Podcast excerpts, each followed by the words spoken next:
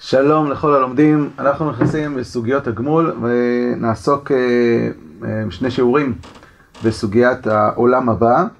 אה, השיעור הראשון יהיה בהבנת המחלוקת של הראשונים, מהם שיטות הראשונים בסוגיית העולם הבא, והשיעור שאחר כך יעסוק ביחסים שבין השיטות הללו, בקושיות, בתירוצים, וננסה להבין למעשה את הסוגיה הזאת לעומקה ואת שיטות הראשונים לעומקם.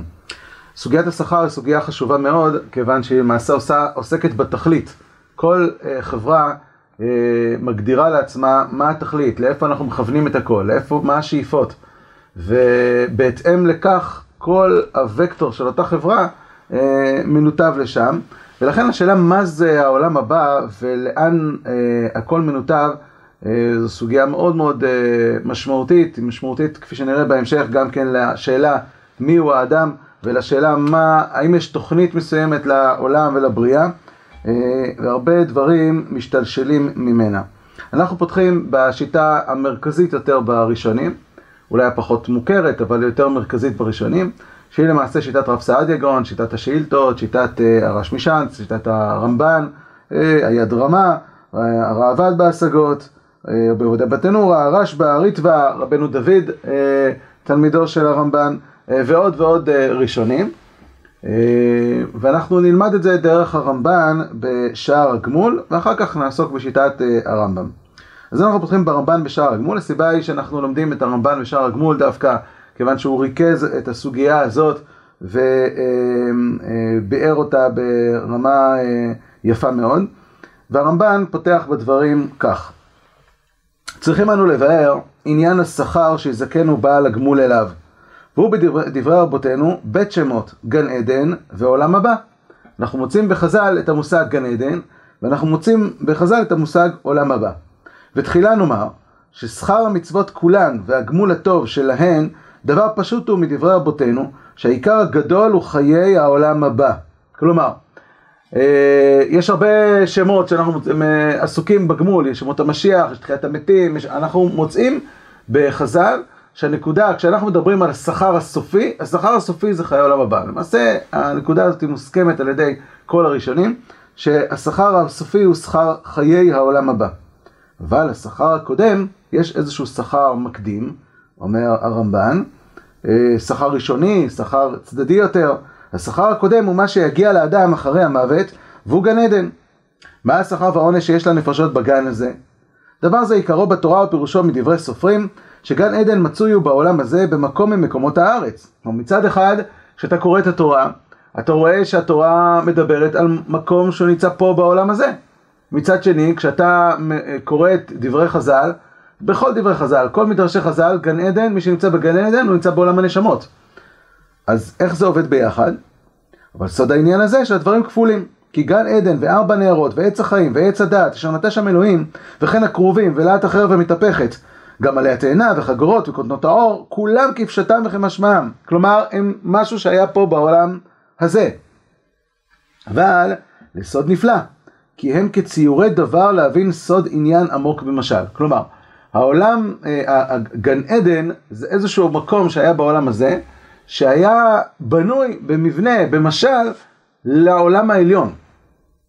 וצייר במקום ההוא הנכבד כל מעשי העולם העליון, והוא עולם הנשמות בציור גשמי. אז במילים אחרות, יש לנו אמנם גן עדן שמופיע בתורה, שהוא למעשה מקום בעולם, בעולם הגשמי הזה, שהוא איזשהו מבנה, הוא, הוא במשל, בדמות, לעולם העליון, אבל בעצם למעשה, אחרי, אה, אחרי התורה, או מה שחז"ל מדברים, גן עדן הם מדברים כבר לא על המשל, אלא על הנמשל עצמו, שזה עולם הנשמות, עולם הנשמות שבו נמצאות הנשמות אחרי הפטירה.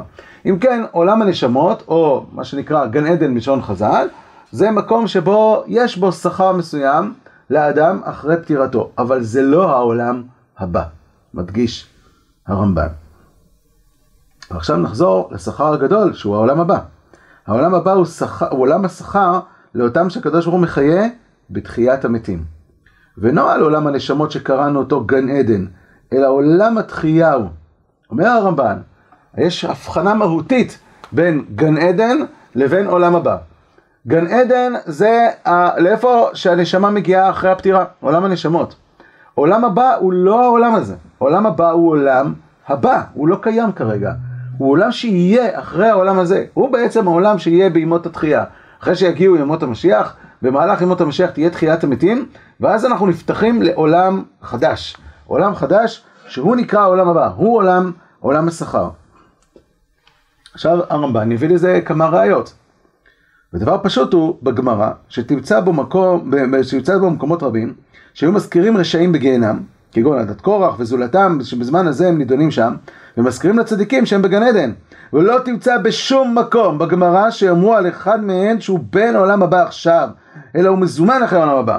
אומר הרמב"ן, תסתכל, אתה תראה בדברי חז"ל שיש הרבה כאלו שנמצאים עכשיו בגן עדן, יש הרבה כאלו שנמצאים עכשיו בגיהנם, אין אף אחד שנמצא עכשיו בעולם הבא. יש אנשים שהם מזומנים אחרי העולם הבא. למה? כי העולם הבא עדיין לא הגיע. העולם הבא הוא עולם שלאחר תחיית המתים. הלמדת שפטירתם מן העולם הזה לגן עדני, שהוא עולם הנשמות, ואין פטירתם לעולם שקרוי עולם הבא, אלא שהם מזומנים ועתידים לו. ואמרו בברכות, אתה רואה קברי ישראל מברך, אשר המית אתכם בדין, והוא עתיד להקים אתכם לעולם הבא בדין, ברוך אתה השם מחיי המתים. אז מה כתוב כאן בברכה הזאת? הוא עתיד להקים אתכם לעולם הבא, ככה אנחנו מברכים על המתים כשאנחנו נכנסים לבית הקברות, הוא עתיד להקים אתכם לעולם הבא בדין, ברוך אתה השם מחיי המתים, אם כן, עכשיו הם לא נמצאים בעולם הבא, הם עתידים להגיע לחיי העולם הבא בתחיית המתים. אז אם כן, הרמב"ן עשה פיצול, חלוקה מהותית בין גן עדן לבין העולם הבא. יש גן עדן שזה עולם הנשמות שלשם מגיעים הנשמות אחרי הפטירה ויש עולם הבא שהוא עולם התחייה, הוא עולם שיגיע, עולם הבא. שמה עיקר השכר. אם זה כך, אז אנחנו מגיעים לשלב הבא, הרי מתבהר שהעולם הבא אינו עולם הנשמות, אלא עולם נברא, עולם גשמי.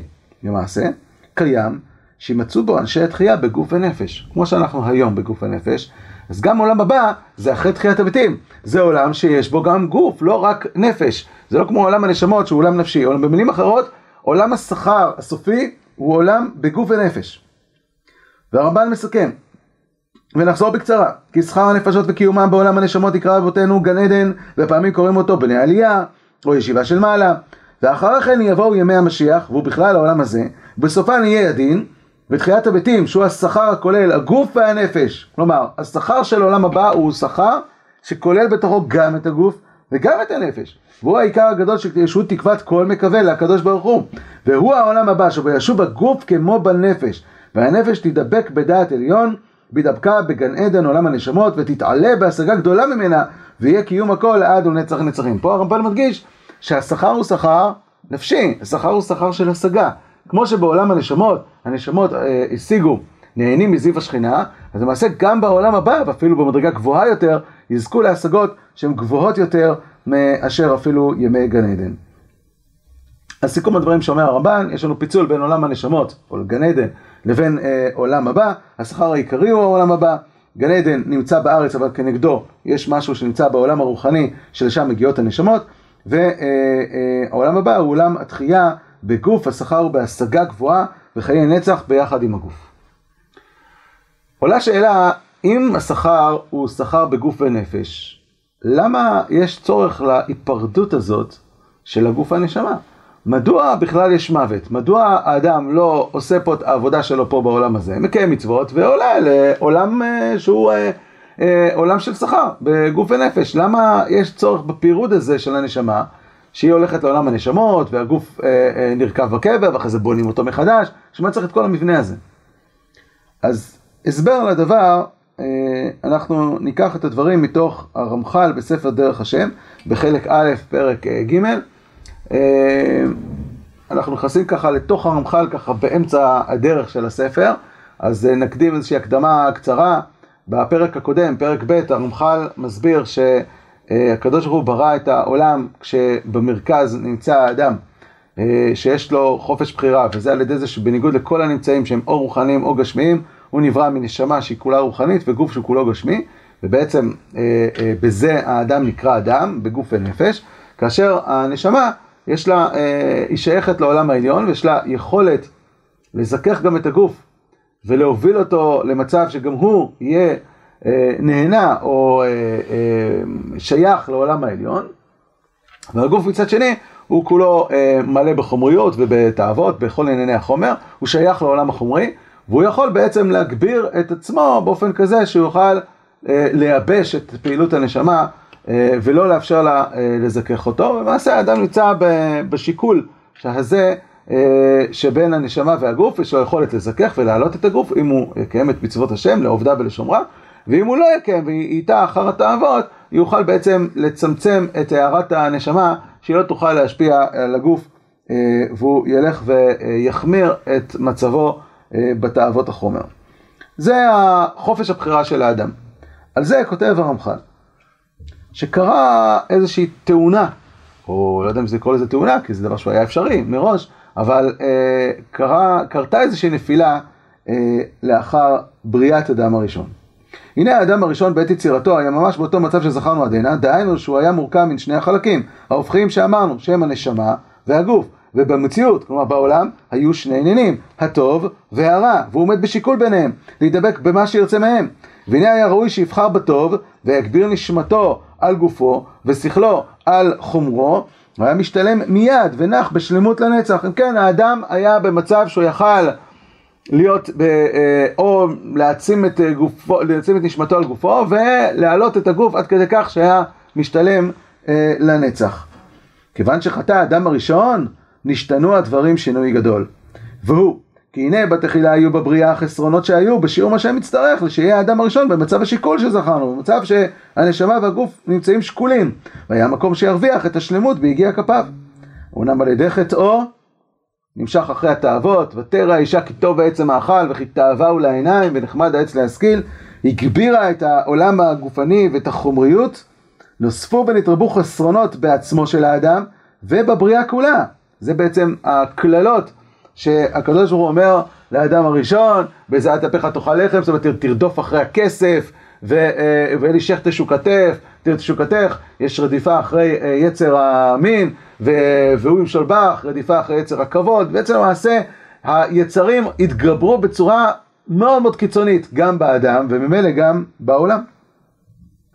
עכשיו, השתדלותו המצטרך חטאה, הגיע לשלמות יהיה כפול, כי יצטרך תחילה שישובו האדם והעולם אל המצב שהיה בראשונה, לפני החטא, קודם שחטא, ואחר כך שיתעלו מן המצב ההוא אל מצב השלמות שהיה ראוי לאדם שיתעלה.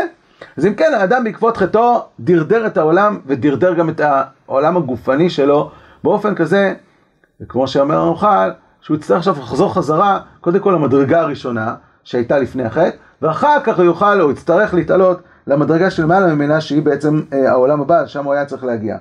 אולם מלבד זה, גזרה מידת דינו יתברך שמו, שלא יוכלו האדם ולא העולם מעתה הגיע אל השלמות עודה בצורה שנתקלקלה. דהיינו הצורה שיש להם עכשיו, שבה נתרבה הרע. כלומר, יש עכשיו גוף חומרי, אבל הוא לא חומרי כמו במצב הראשוני שהוא היה, אלא החומר התגבר בו בצורה כזאת שכבר אי אפשר לזכך אותו. אין הנשמה יכולה עכשיו לבוא ולהעצים את האכילה ולקדש אותה עד כדי כך שהוא תוכל להעלות את הגוף למקום עליון וגבוה. אז מה האפשרות? אין לנו אלא בעצם מצד אחד לחיות את חיי העולם הזה בתורה ובמצוות, אבל עם כל התורה והמצוות שאתה תעשה, הנשמה לא תוכל להגביר את עצמה על הגוף, הגוף לא ישתנה, אם אתה תניח תפילין, תתתף בציצית ותברך, תעשה את כל המצוות כולם, אתה תצטרך לקום בבוקר ולאכול ולשתות, וכל העולם היצרים נשאר בגוף שלך, אין, הגוף לא משתנה.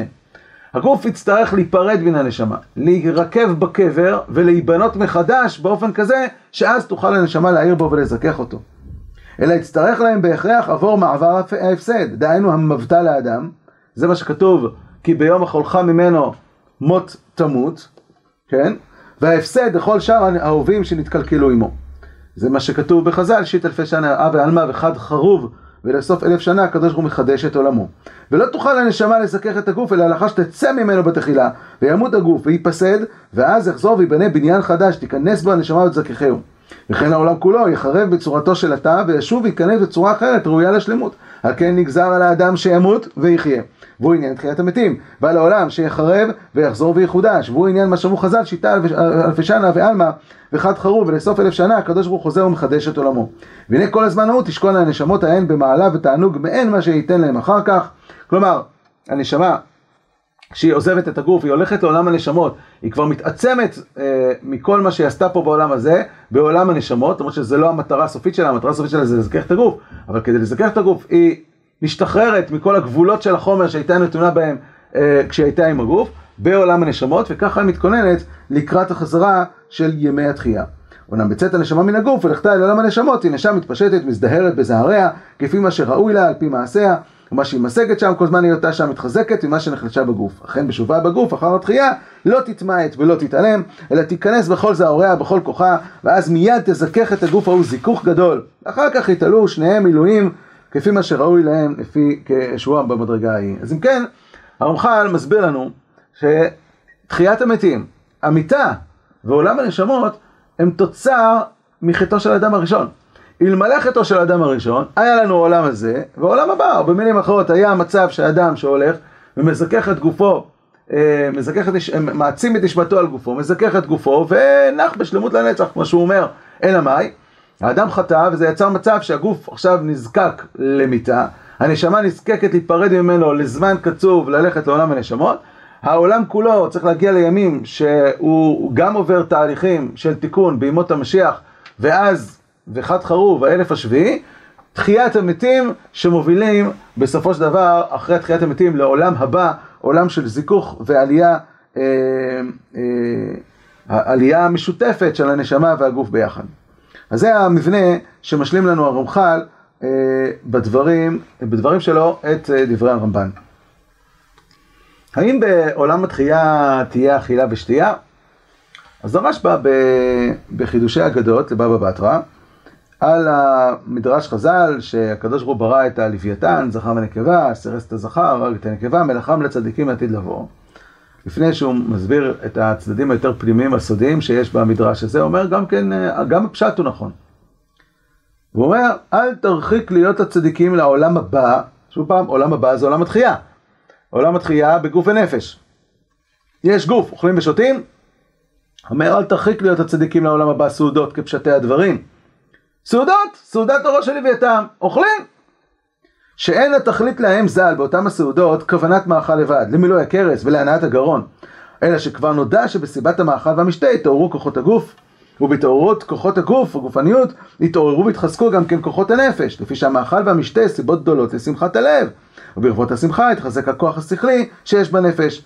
ואולי גם זה הייתה הכוונה בעניין יצחק אבינו, עליו השלום בבקשת המטעמים.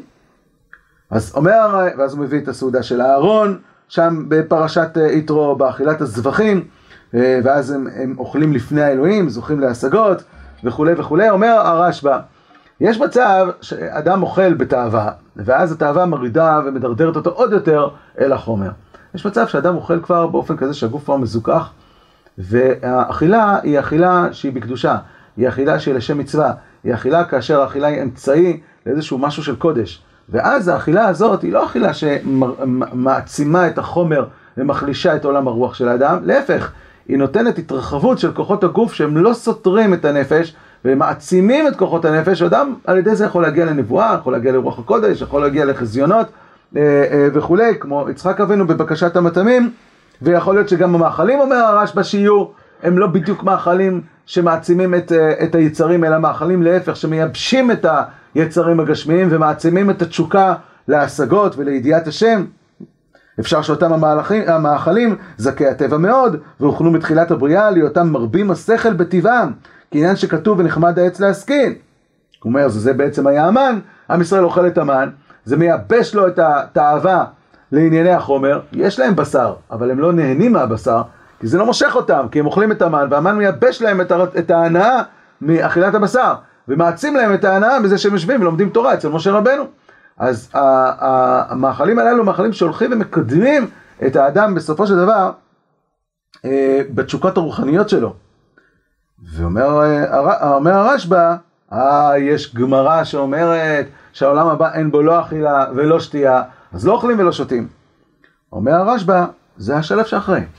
דווקא על ידי האכילה והשתייה בקדושה אפשר להגיע עד הקומה בסופו של דבר של ביטול האכילה, שכבר הגוף לא מזדקק לאכילה והוא עצמו נהנה מזיו השכינה, הוא עצמו אה, מתקיים בהתקיימות של מה שמקיים את הנשמה, שזה ההשגות אה, עצמן. לפי שאנו אומרים שהעולם הבא ייכנסו בו הצדיקים בגופותיהם ויחיו בו קניין, ויהיו בו קניין משה בסיני. ואם תרצה אמור קניין אליהו וחנוך, שאמרו זכרונם לברכה שנאסם בשרם להקפיד אש, ואולי אותה הסעודה המעוטדת הצדיקים לעתיד לבוא תהיה בסוף הזמן שנוהג בו עניין פעולות הגופניות כמאכל וכמשתה ולאחריה יתבטל מהם הניהוג ההוא ויהיו יושבים ותהיה הסעודה כעין סעודת עצרת, סעודת סיום.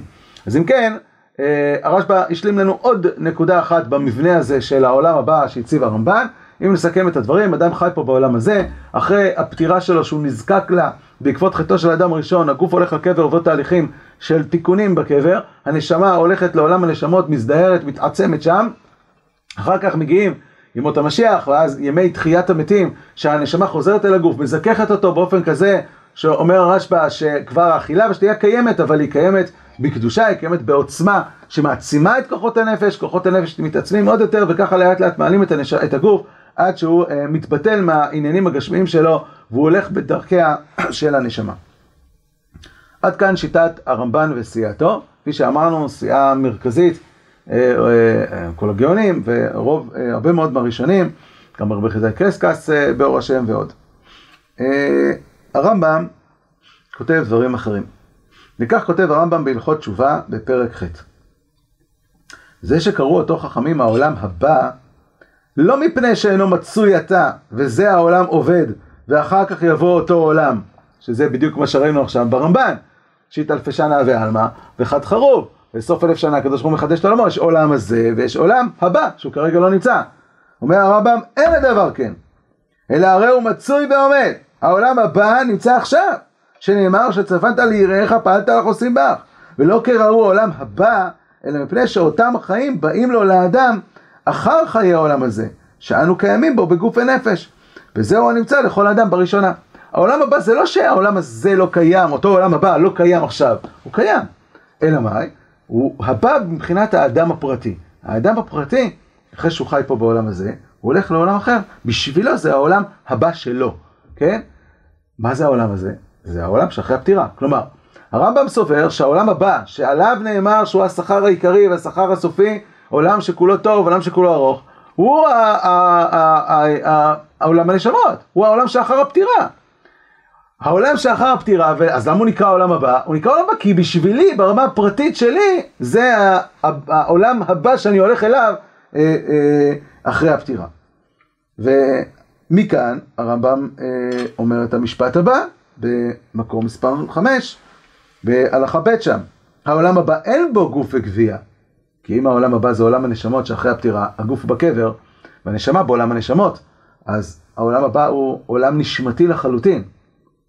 הנשמה חיה לנצח בעולם הנשמות. אלא נפשות הצדיקים בלבד, בלא גוף, כמלאכי השרת. והואיל ואין בו גוויות, אין בו לא אכילה ולא שתייה ולא דבר מן הדברים שגופות בני אדם צריכים להם בעולם הזה, ולא יראה בו דבר מן הדברים שמערים לגופות בעולם הזה, כגון ישיבה ועמידה ושינה ומיטה ועצב וסחוב כיוצא בהם. כך אמרו חכמים ראשונים, העולם הבא אין בו לא אכילה ולא שתייה ולא תשמיש, אלא צדיקים יושבים והתורתרים בהשם ונהנים מזיו השכינה. הרי נתברר לך שאין שם גוף, לפי שאין שם אכילה ושתייה. אומנם המדרש, הגמרא, לא אומרת שאין גוף, אבל כשהיא אומרת שאין אכילה ושתייה, אומר הרמב"ם, אם אין אכילה, שתייה וכולי וכולי, אז סימן שאין גוף. כן, הנקודה הזאת אנחנו נתייחס יותר בשיעור הבא ונעמיק אה, בנקודה הזאת, אבל אה, זה מה שלומד הרמב"ם מהגמרא, אין למעשה גוף. למה? כי הגוף בקבר, והנשמה נמצאת בעולם הנשמות. אם כן, העולם הבא אצל הרמב"ם זה עולם הנשמות. הרעב"ד קרא את דברי הרמב"ם הללו והזדעזע, וככה הוא כותב: אמר אברהם, דברי האיש הזה בעיניי קרובים למי שאומר אין תחיית המתים לגופות, אלא לנשמות בלבד. נראה כאילו הרמב"ם סובר אומר הרשב"א, אומר הרמב"ן, נראה כאילו הרמב"ם סובר שאין תחיית המתים לגופות. כשחז"ל דיברו על תחיית המתים, הם דיברו תחייה לנשמות. כלומר, הנשמות יחזרו פה לעולם הזה, אבל הם יחזרו בלי גוף! ככה זה נראה מהרמב"ם! ואנחנו קוראים את הרייבד ואנחנו לא מבינים מה רוצה הרייבד. הרמב"ם לא דיבר על תחיית המתים בכלל. הרמב"ם אומר שאדם אחרי הפטירה הולך לעולם הבא, שהוא עולם הנשמות. ולכן אין גוף. אבל הרייבד, כל כך ברור לו שהעולם הבא זה עולם התחייה. עולם של תחיית המתים, וכשהרמב"ם כותב שהעולם הבא אין בו גוף, מה בעצם הוא אומר בשפה של הרייבד? הוא אומר שהעולם הבא, כלומר עולם תחיית המתים לשיטתו של הרייבד, הוא ללא גוף. אז מה זה? הנשמות חוזרות לפה עם נשמה בלי גוף? אומר הרמב"ם אי אפשר להגיד את זה. זה, זה נגד כל תפיסתנו שתחיית המתים היא תחייה בגוף. והוא ממשיך הלאה, וחיי ראשי לא היה דעת חז"ל על זה, שהרי אמרו בכתובות, התנים צדיקים שעמדו בלבושיהם, קל וחומר מחיטה, וכן מצווים, מצווים לבניהם, אל תגבירוני בכלים לבנים ולא בשחורים, שהם ההסכם וכולי וכולי, וכן אמרו בסנהדרין שלא ישובו הצדיקים לעפר אלא עומדים בגבייתם, וכן אמרו במומם עומדים ומתרפאים, כל אלה מוכיחים כי בגבייתם עומדים חיים. אבל אפשר שהבורא ישים גבייתם חזקות ובריאות כגביות המלאכים, כחנוך, כאליהו זכור לטוב, ויהיו תורותיהם כמשלם כפשוטם ולא במשל, כלומר, יהיה גוף, אבל גוף מזוכח שלא זקוק לאכילה ולשתייה, אבל יהיה גוף, תחיית המתים זה עם גוף. כמובן שהדברים הללו לא מקשים על הרמב"ם בכלל, כי הרמב"ם לא מדבר על תחיית המתים. ברור שתחיית המתים זה עם גוף, אבל אני לא מדבר על תחיית המתים. אני מדבר על עולם הנשמות, עולם הבא זה עולם הנשמות, אומר הרמב"ם. אה, עד כדי כך, הראשונים, היה פשוט להם שעולם הבא זה עולם התחייה, שהרבה ראשונים, בעקבות הדברים שכתב הרמב"ם שעולם הבא הוא עולם ללא גוף, אה, טענו שהרמב"ם כופר בתחיית המתים, והרמב"ם היה צריך לכתוב איגרת שלמה להסביר שהוא ודאי, הוא מאמין בתחיית המתים, כמו שהוא כתב גם בעיקרי הדת, בהקדמה לפרק חלק. אבל בעצם בעומק, השאלה של הראב"ד, אם אנחנו כן מבינים שהעולם הבא זה עולם הנשמות, כמו שהרמב"ם מציג, אז בעצם השאלה היא בשביל מה צריך בכלל את תחיית המתים. ולמה האמונה בתחיית המתים היא עיקר מעיקרי הדת? אז הרמב"ם מתייחס לשאלה השנייה, למה תחיית המתים היא עיקר מעיקרי הדת, באיגרת תחיית המתים, הוא מסביר כך: ואומנם אשר נכחיש אותו ואנו מנקי, מנק, מתנקים אל השם ממנו, הוא המאמר שלא תשוב הנפש לגוף לעולם, ושלא ייתכן היותו. כן, המחשבה הזאת, שאני לא יכול להיות שהנפש יגוף, ישוב לגוף, הנפש תשוב לגוף, ושיהיה תחיית המתים, הדבר הזה הוא לא אפשרי, הדבר הזה, המאמר הזה, אנחנו מתנקים ממנו. למה? שזאת ההכחשה מביאה להכחשת הנפלאות כולה. מי שאומר את זה הוא בעצם מכחיש את כל האמונה בניסים. והכחשת המופת כפירה בעיקר ויציאה מן הדת. למה אתה מפרש את הפסוקים בדניאל שמדברים על, חז... על תחיית המתים לא כפשוטם? למה אתה מפרש אותם כמשל? כי אתה לא מאמין בניסים. אם אתה מאמין בניסים, אז תפרש את הפסוק כפשוטו. אז אומר הרמב"ם, הסיבה שאנחנו מאמינים בתחיית המתים, וזה יסוד בעיקרי הדת, זה יסוד בעיקרי הדת בגלל שזה האמונה בניסים. העיקר השלוש עשרה, אומר הרמב"ם, זה העיקר של האמונה בניסים. זה היסוד. ומי שבעצם לא מאמין בזה, הוא כופר בניסים. הוא כופר בניסים, אה, אה, ולכן אה, הוא כופר. אבל עולה השאלה, מה הצורך של תחיית המתים? אדם שנמצא בעולם הנשמות. והוא נמצא בחיי נצח, והוא נמצא בגמול הסופי, מה יש עניין לתלוש אותו ולהחזיר אותו פה אל העולם אה, הגשמי הזה? מה העניין של תחיית המתים? אז הרמב"ם באיגרת אה, שלמה של תחיית המתים לא מסביר למה. אפשר להבין, כמו שהוא כותב בסוף הלכות מלכים בפרק י"ב, שאנחנו יודעים מה יהיה בהתאם לנביאים, אבל אנחנו לא יודעים איך יהיה, ולא תמיד אנחנו יודעים מה המטרה שיהיה. כלומר, זה שיש תחיית המתים, זה אמונה, כי זה מה שאמרו לנו הנביאים. מה המטרה של תחיית המתים? לא ברור שאנחנו, לא כתבו הנביאים. לא, שיהיה, נדע. כך, כך אפשר להסביר אה, ברמב"ם. אבל הראשונים ניסו לתת אה, כמה הסברים. הסבר אחד של רבי חזק קרסקס, שלא מסכים עם הרמב"ם, אבל מסביר את שיטתו, והיא בהתאם למה שאמר הרמב"ם, שעיקר השלוש עשרה הוא בעצם האמונה בניסים. אז הוא אומר, מה תפקיד הניסים? תפקיד הניסים זה לחזק את האמונה של מי שרואה את הניסים. נכון? ככה היה ביציאת מצרים, וידעתם כי אני השם, וידעתם כי אני השם בקרב הארץ, והפלטי וכולי וכולי. כל זה נועד לחזק את האמונה ואת ההכרה שיש אלוה בעולם, ושהוא משגיח ושהוא יכול וכולי וכולי. אומר אור השם, מקור תשע, ולפי שתכלית המשותף לכל הניסים הנפלאות הוא להקנות אמונה אמיתית לכופרים, ולקבוע אותה בלב המחז... המחזיקים בה, הוא מבואר בנס הכולל הזה, המשותף לאומתנו ולזולתנו משאר האומות, שהוא ראוי שיחזק האמונה בלב המחזיקים בתכלית החיזוק, ויקנה אותה בלב הפוסחים והכופרים. כי בראותם בהגידם לבנים ובנים לאבותם יחברו ויפרד נפשם מן הגוף. כן, פתאום יקומו תחיית המתים ויספרו להם מה היה בעולם הנשמות, ושהם מתו ושהם קמו לתחייה, פתאום הבן רואה את אבא שלו חוזר לחיים. הדבר הזה הוא יוצר חיזוק עצום באמונה לאנשים שנמצאים פה. אז לפי רבי חזק קרסקס, המטרה של תחיית המתים זה לאנשים שרואים את תחיית, תחיית המתים. זה מחזק אותם באמונה. מה... יפה, אבל, אבל למה שה... מה זה מועיל למת? מה זה מועיל לאותו אחד שהיה כבר בעולם הנשמות? למה שהוא יחזור לפה בשביל לחזק את האמונה של אותם אלה שנמצאים כאן? אה, ואחר כך, אחר כך לפי הרמב"ם, כפי שהרמב"ם כותב, הוא יחזור וימות, יחזור בטבעו וימות, ויחזור לעולם הנשמות. אז למה זה היה נצרך? אז הרמב"ן מסביר את הרמב"ם, למרות שהוא חולק עליו, הוא כותב משפט נוסף. הנה יאמין הרמב"ם שתחיית המתים הוא עיקר מעיקרי התורה. והכוונה בו שתשוב הנפש לגוף ברצון הבורא, ויצאו הנשמות מן העולם הבא, לשיטתו של הרמב"ם, וישובו לגוף בימי התחייה, ויתעדנו האנשים ההם הזוכים בטובת העולם הזה בימות המשיח, ויזכו למעלה העליונה ממעלתם הראשונה. מה הכוונה? הרי הרמב"ם הסביר בפרק תשיעי בהלכות תשובה, שכל ייעודי התורה, שהתורה אומרת אם בחוקתה תלכו ונתיק שמכם איתם ונתנה ארץ יבולה ותצדיתם פריו ונדעתי כשלום בארץ וכן הלאה, כל זה כדי לתת לך סייעתא דשמיא שתוכל לשבת בשקט ולעסוק במושכלות ולדעת להגיע לידיעות מאוד מאוד עמוקות בידיעת השם, כי זה תכלית השכר בחיי העולם הבא, כפי מה שהשגת פה בעולם הזה. מה לעשות שרובה דה עלמא נמצאים ב... אה, ב... לא בתקופת ימות המשיח, לא בתקופות שמאפשרים להם להגיע ולמצות את כל הקומות הפנימיות שלהם שהן יכולות להגיע אליהם בידיעת השם. אז אומר הרמב"ם, יהיה ימות המשיח. ואחרי ימות המשיח, ובמהלך ימות המשיח, תהיה תחיית המתים, שתאפשר מחדש לאנשים שהיו פה ולא הצליחו למצות את הפוטנציאל שלהם, להיות בימים שמאפשרים את זה כדי לשדרג את עצמם לעולם הנשמות. ויזכו למעלה העליונה ממעלתם הראשונה. אבל אחרי כן יגזור הרב ז"ל מיתה על המשיח ועל דורו, כן, חוזר הטבע כשלעצמו, ויחזרו נפשותיהם בטוב העולם הבא בלא גוף, כמו שהיו מתחילה, אך במעלה גדולה ממנה, ויזכו לה במצוות שעשו בזמן התחייה, וזה יתקיים להם לנצח.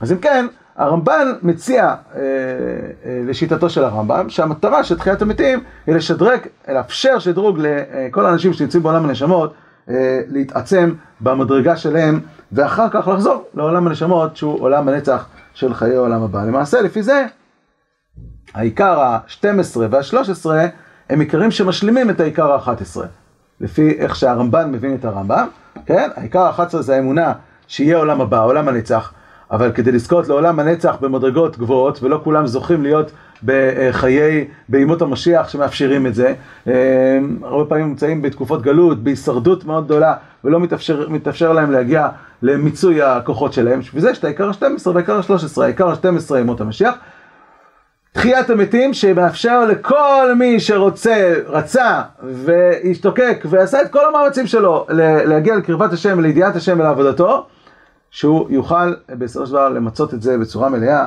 והקדוש ברוך הוא מבטיח לו שיהיה תחיית המתים, הוא יקבל את האופציה לשדרג את עצמו.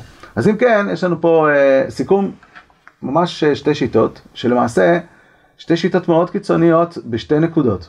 נקודה אחת זה מיהו האדם. לדעת הרמב"ם, האדם זה נשמה, לכאורה, כאשר הגוף הוא איזשהו משהו שהנשמה רוכבת עליו בזמן מסוים, ואחר כך היא עוזבת אותו והולכת לעולם הנשמות, ושם אה, החיים הנצחיים שלה. לעומת זאת, לפי הרמב"ן, לפי הרשב"א, לפי הרמח"ל וכולי, כל הראשונים שהולכים בשיטתם, אז העולם הבא, האדם, האדם זה גוף ונפש. האדם זה גוף ונפש, להפך, זה שיש רגע של היפרדות זה תאונה, זה כתוצאה מחטא, זה שלב ביניים. אבל האדם זה גוף ונשמה, זה יחידה אחת. זה אחד. יש לדבר הזה כמובן הרבה השלכות למה היחסים שבין הנשמה והגוף, איך מה היחסים שלנו לגופניות, מה המטרה שלנו, המטרה שלנו זה להשתמש בגופניות בצורה מאוזנת עד שנוכל לעזוב את הגוף וללכת לעולם הנשמות, או המטרה שלנו זה לזכך את הגוף, זה להעלות את החומר וכולי וכולי, לכאורה זה שתי שפות. שתיים, זה האם יש מבנה שהעולם הולך אליו, לפי הרמב"ם, עולם כמנהגו נוהג, יהיה רגע של נס של תחיית המתים וזהו. חוזרים לעולם הנשמות, ויש עולם הזה ועולם הנשמות שחיים במקביל, וככה העולם בנוי. לפי הרמב"ן, מה פתאום? יש עולם שעתיד להשתנות, העולם הזה עתיד להשתנות לעולם אחר, לעולם הבא, לעולם מזוכח יותר, לעולם גבוה יותר, יש עולם שהולך ומתעלה, זה מבנה אחר של הסתכלות היסטורית על העולם. אז יכול להיות פה ממש שתי שיטות שמשליכות על המון המון דברים, אם כי יש הסכמות. מה ההסכמות? הסכמה אחת שעולם הבא זה השכר הסופי, מוסכם. מוסכם שהשכר הוא שכר אה, רוחני, ומוסכם שתהיה תחיית המתים. אלה הם שלושת ההסכמות.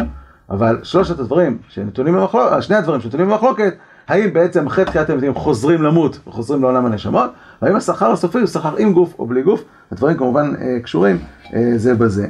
הר"ן כשהוא מתייחס למחלוקת הזאת, מסכם אותה, והוא אומר כך בתחילת פרק חלק בסנהדרין, זאתי מחלוקת ישנה. זה לא מתחיל ברמב"ם וברמב"ן, זה הרבה יותר קדום. תלויה באשלי רב רבי ובמדרשי רבותינו ז"ל, זה כבר נמצא בשורשים שלו עמוק עמוק בחז"ל, ובאגדות החלוקות בעניין זה, זו עם זו.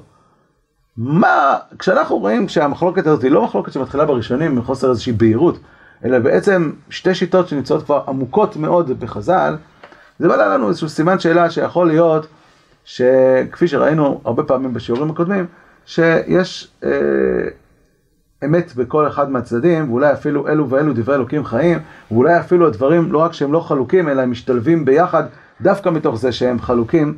אה, כדי להבין את הדברים לעומקם, אנחנו צריך לראות את הקושיות של הראשונים שהקשו על הרמב"ם, נצטרך לראות את הקושייה של הרמב"ם על הראשונים האחרים, ולנסות ולראות מתוך התירוצים מה עומק אה, דבריהם ואיך הדברים יכולים אולי אה, אפילו להשתלב.